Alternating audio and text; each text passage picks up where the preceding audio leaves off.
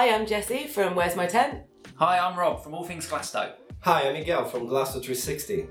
And we have got together to create Glastocast, the unofficial Glastonbury podcast. Our aim is to create a guide for newbies who may be feeling just a little bit nervous about going to the festival for the first time. Maybe even going for the second time.